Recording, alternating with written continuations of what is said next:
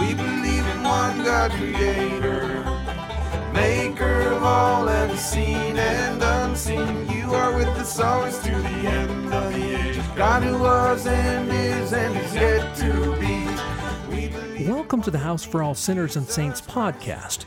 We are a mission congregation of the Evangelical Lutheran Church in America. This sermon is coming to you from Denver, Colorado.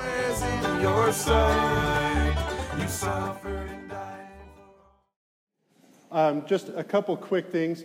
Um, the liturgical color is green for today. This is in no way an endorsement for or against either of the teams playing in the big game. The other announcement is that with the uh, arrival of our last four stragglers today, um, I think I won in our little non wager wager um, in the rules of The Price is Right, not having gone over, but having guessed just closely to our attendance today. So, thank you, Jesus. Um, but in all seriously, grace and peace to you in the name of our triune God. Amen. Some of you may have seen uh, my Facebook post from this week um, in which I, uh, not dangerously, but, but um, cautiously took a picture of the license plate in front of me. And, and the holder on it said, honk if you're saved.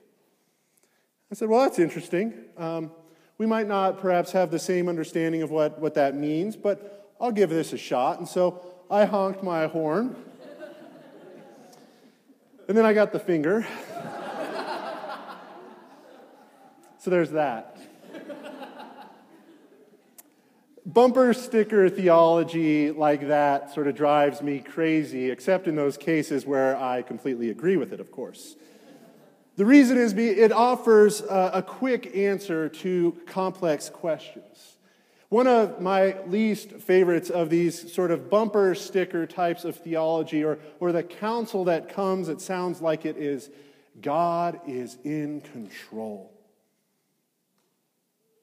Got me thinking this week about a time a, couple years ago. It was about 2 o'clock in the morning, and I was an on call chaplain um, for Vanderbilt Hospital, for both the children's hospital and for the regular hospital. And so I never quite knew when I'd be getting a full night's sleep. Laura never knew if she woke up in the middle of the night and her husband was gone, um, where he might have gone, but she usually had a good idea that it was to the hospital. That night, um, I prayed especially hard as I drove to what I knew was going to be a difficult situation. I arrived in a small private room, and there was two parents with the smallest baby I'd ever seen.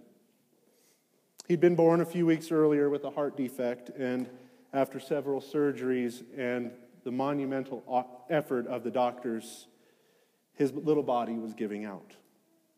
His parents had requested a chaplain to come in and to baptize him before he passed away. They wanted the assurance of God's presence in and God's claim on his young life. And we shared sacred space in that room with machines in the background as we did indeed remember the promises of God. We remembered those promises and talked about the way in which God binds us together by God's love and grace. And then we marked this child with the sign of the water. It wasn't too long after that he passed into the next life, and his life gently slipped away from this one. But even in the midst of such a difficult situation, even in the midst of the pain that those parents were feeling, I think each of us felt the embrace of God, and, and each of us put our trust in God's presence and hope. Sadly, that sacred space that had been created, that sacred space that we shared together, was shattered in an instant by the well meaning words of a nurse who was attempting to comfort the family. Her words God needed him more than we did. And then a little bit later, she said, Everything happens for a reason. So let me just begin by saying to anyone here who has lost a child or a parent or a friend or a lover or a relative or hell, even your keys, and someone has said something like this in, in hopes of comforting to you, let me just say, I'm sorry. These churchy phrases and others like them seem to me to be a stand in for really wrestling with a feeling of God forsakenness that we might experience from time to time. They are a way of avoiding the messiness and pain of human existence. This sort of wisdom works well until it doesn't. The certainties and quick answers are all fine and dandy until we are confronted with a situation that makes us question them and then question God. For those parents in that room that night to hear that God needed their son more than they did, to write off their pain as God simply needing another angel in heaven, also something I've heard way too often in these types of situations, is simply not helpful. It's also not helpful as we try to explore who God is. Because as we begin to scratch the, the surface of this sort of, and I keep using my quotations, wisdom about God, we find out that God can prevent tragedies, but chooses not to.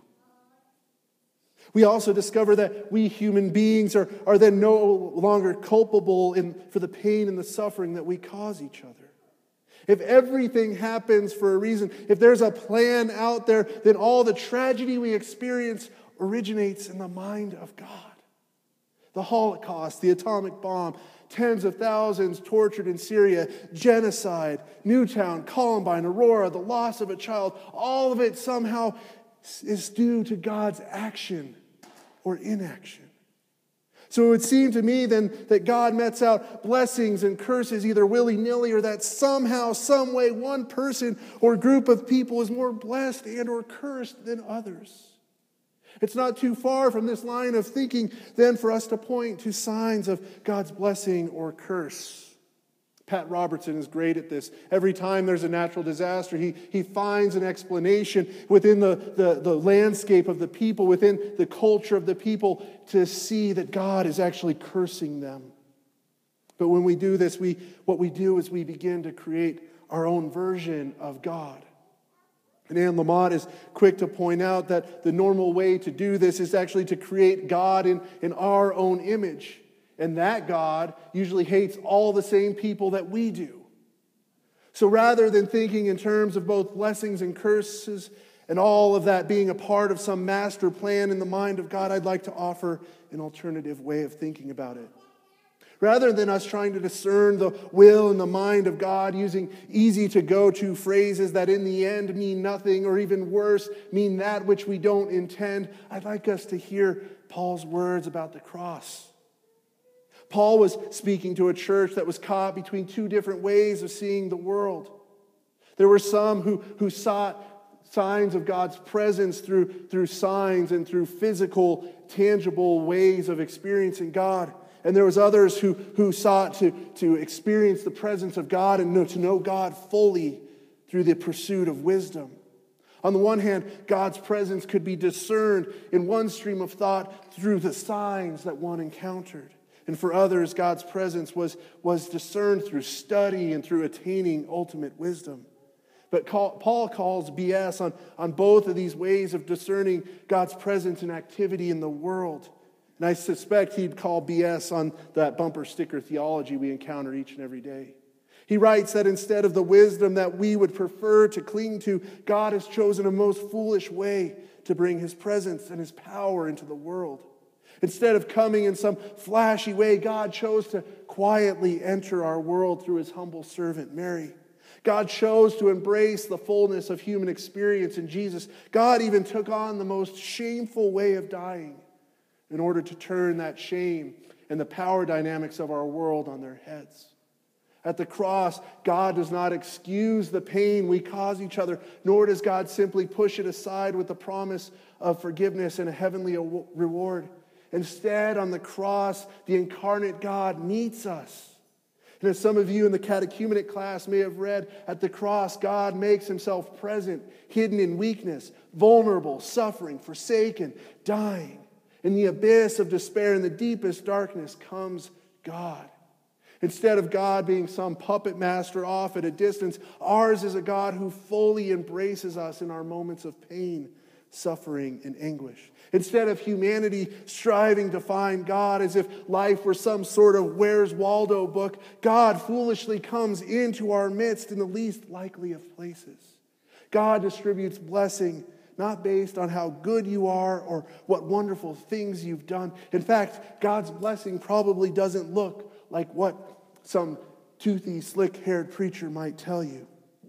God's presence and, and God's blessing comes to us in the places we least expected in hospital rooms, and AA meetings, and, and funeral homes, and soup kitchens, and war zones.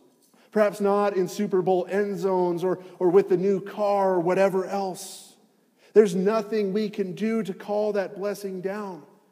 Instead, we might be wise to hear Jesus' blessings from atop a mountain as an encouragement to become, instead of hearing Jesus' blessings atop of mountain, as an encouragement to become meeker or poorer in spirit or to have more mourning in our lives. Perhaps what those blessings were about, perhaps what Jesus was speaking about on that mountain was an invitation. An invitation to prayer and an invitation to take notice of where God's blessedness has already arrived. On this day, where we are certain to hear some star player thank God for the blessings of winning the big game, May we remember and be watchful for the presence of God in small ways and amidst our own struggles. May we remember the foolishness of God's coming in human clothing and taking on human death on the cross as we seek God's presence. May we hold together the brokenness of Jesus' body as we seek new ways of not only receiving, but being a blessing to the world. May we do this in remembrance of the one who gave himself and the one whose broken body took on the foolishness of our world. May we do it in Christ's name and for his sake. Amen.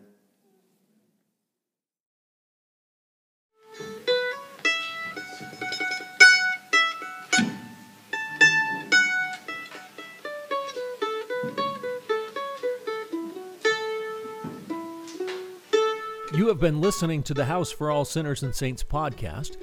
Feel free to join us at our Sunday Eucharist worship service at 4 or 6. Yes, uh, that's in the evening.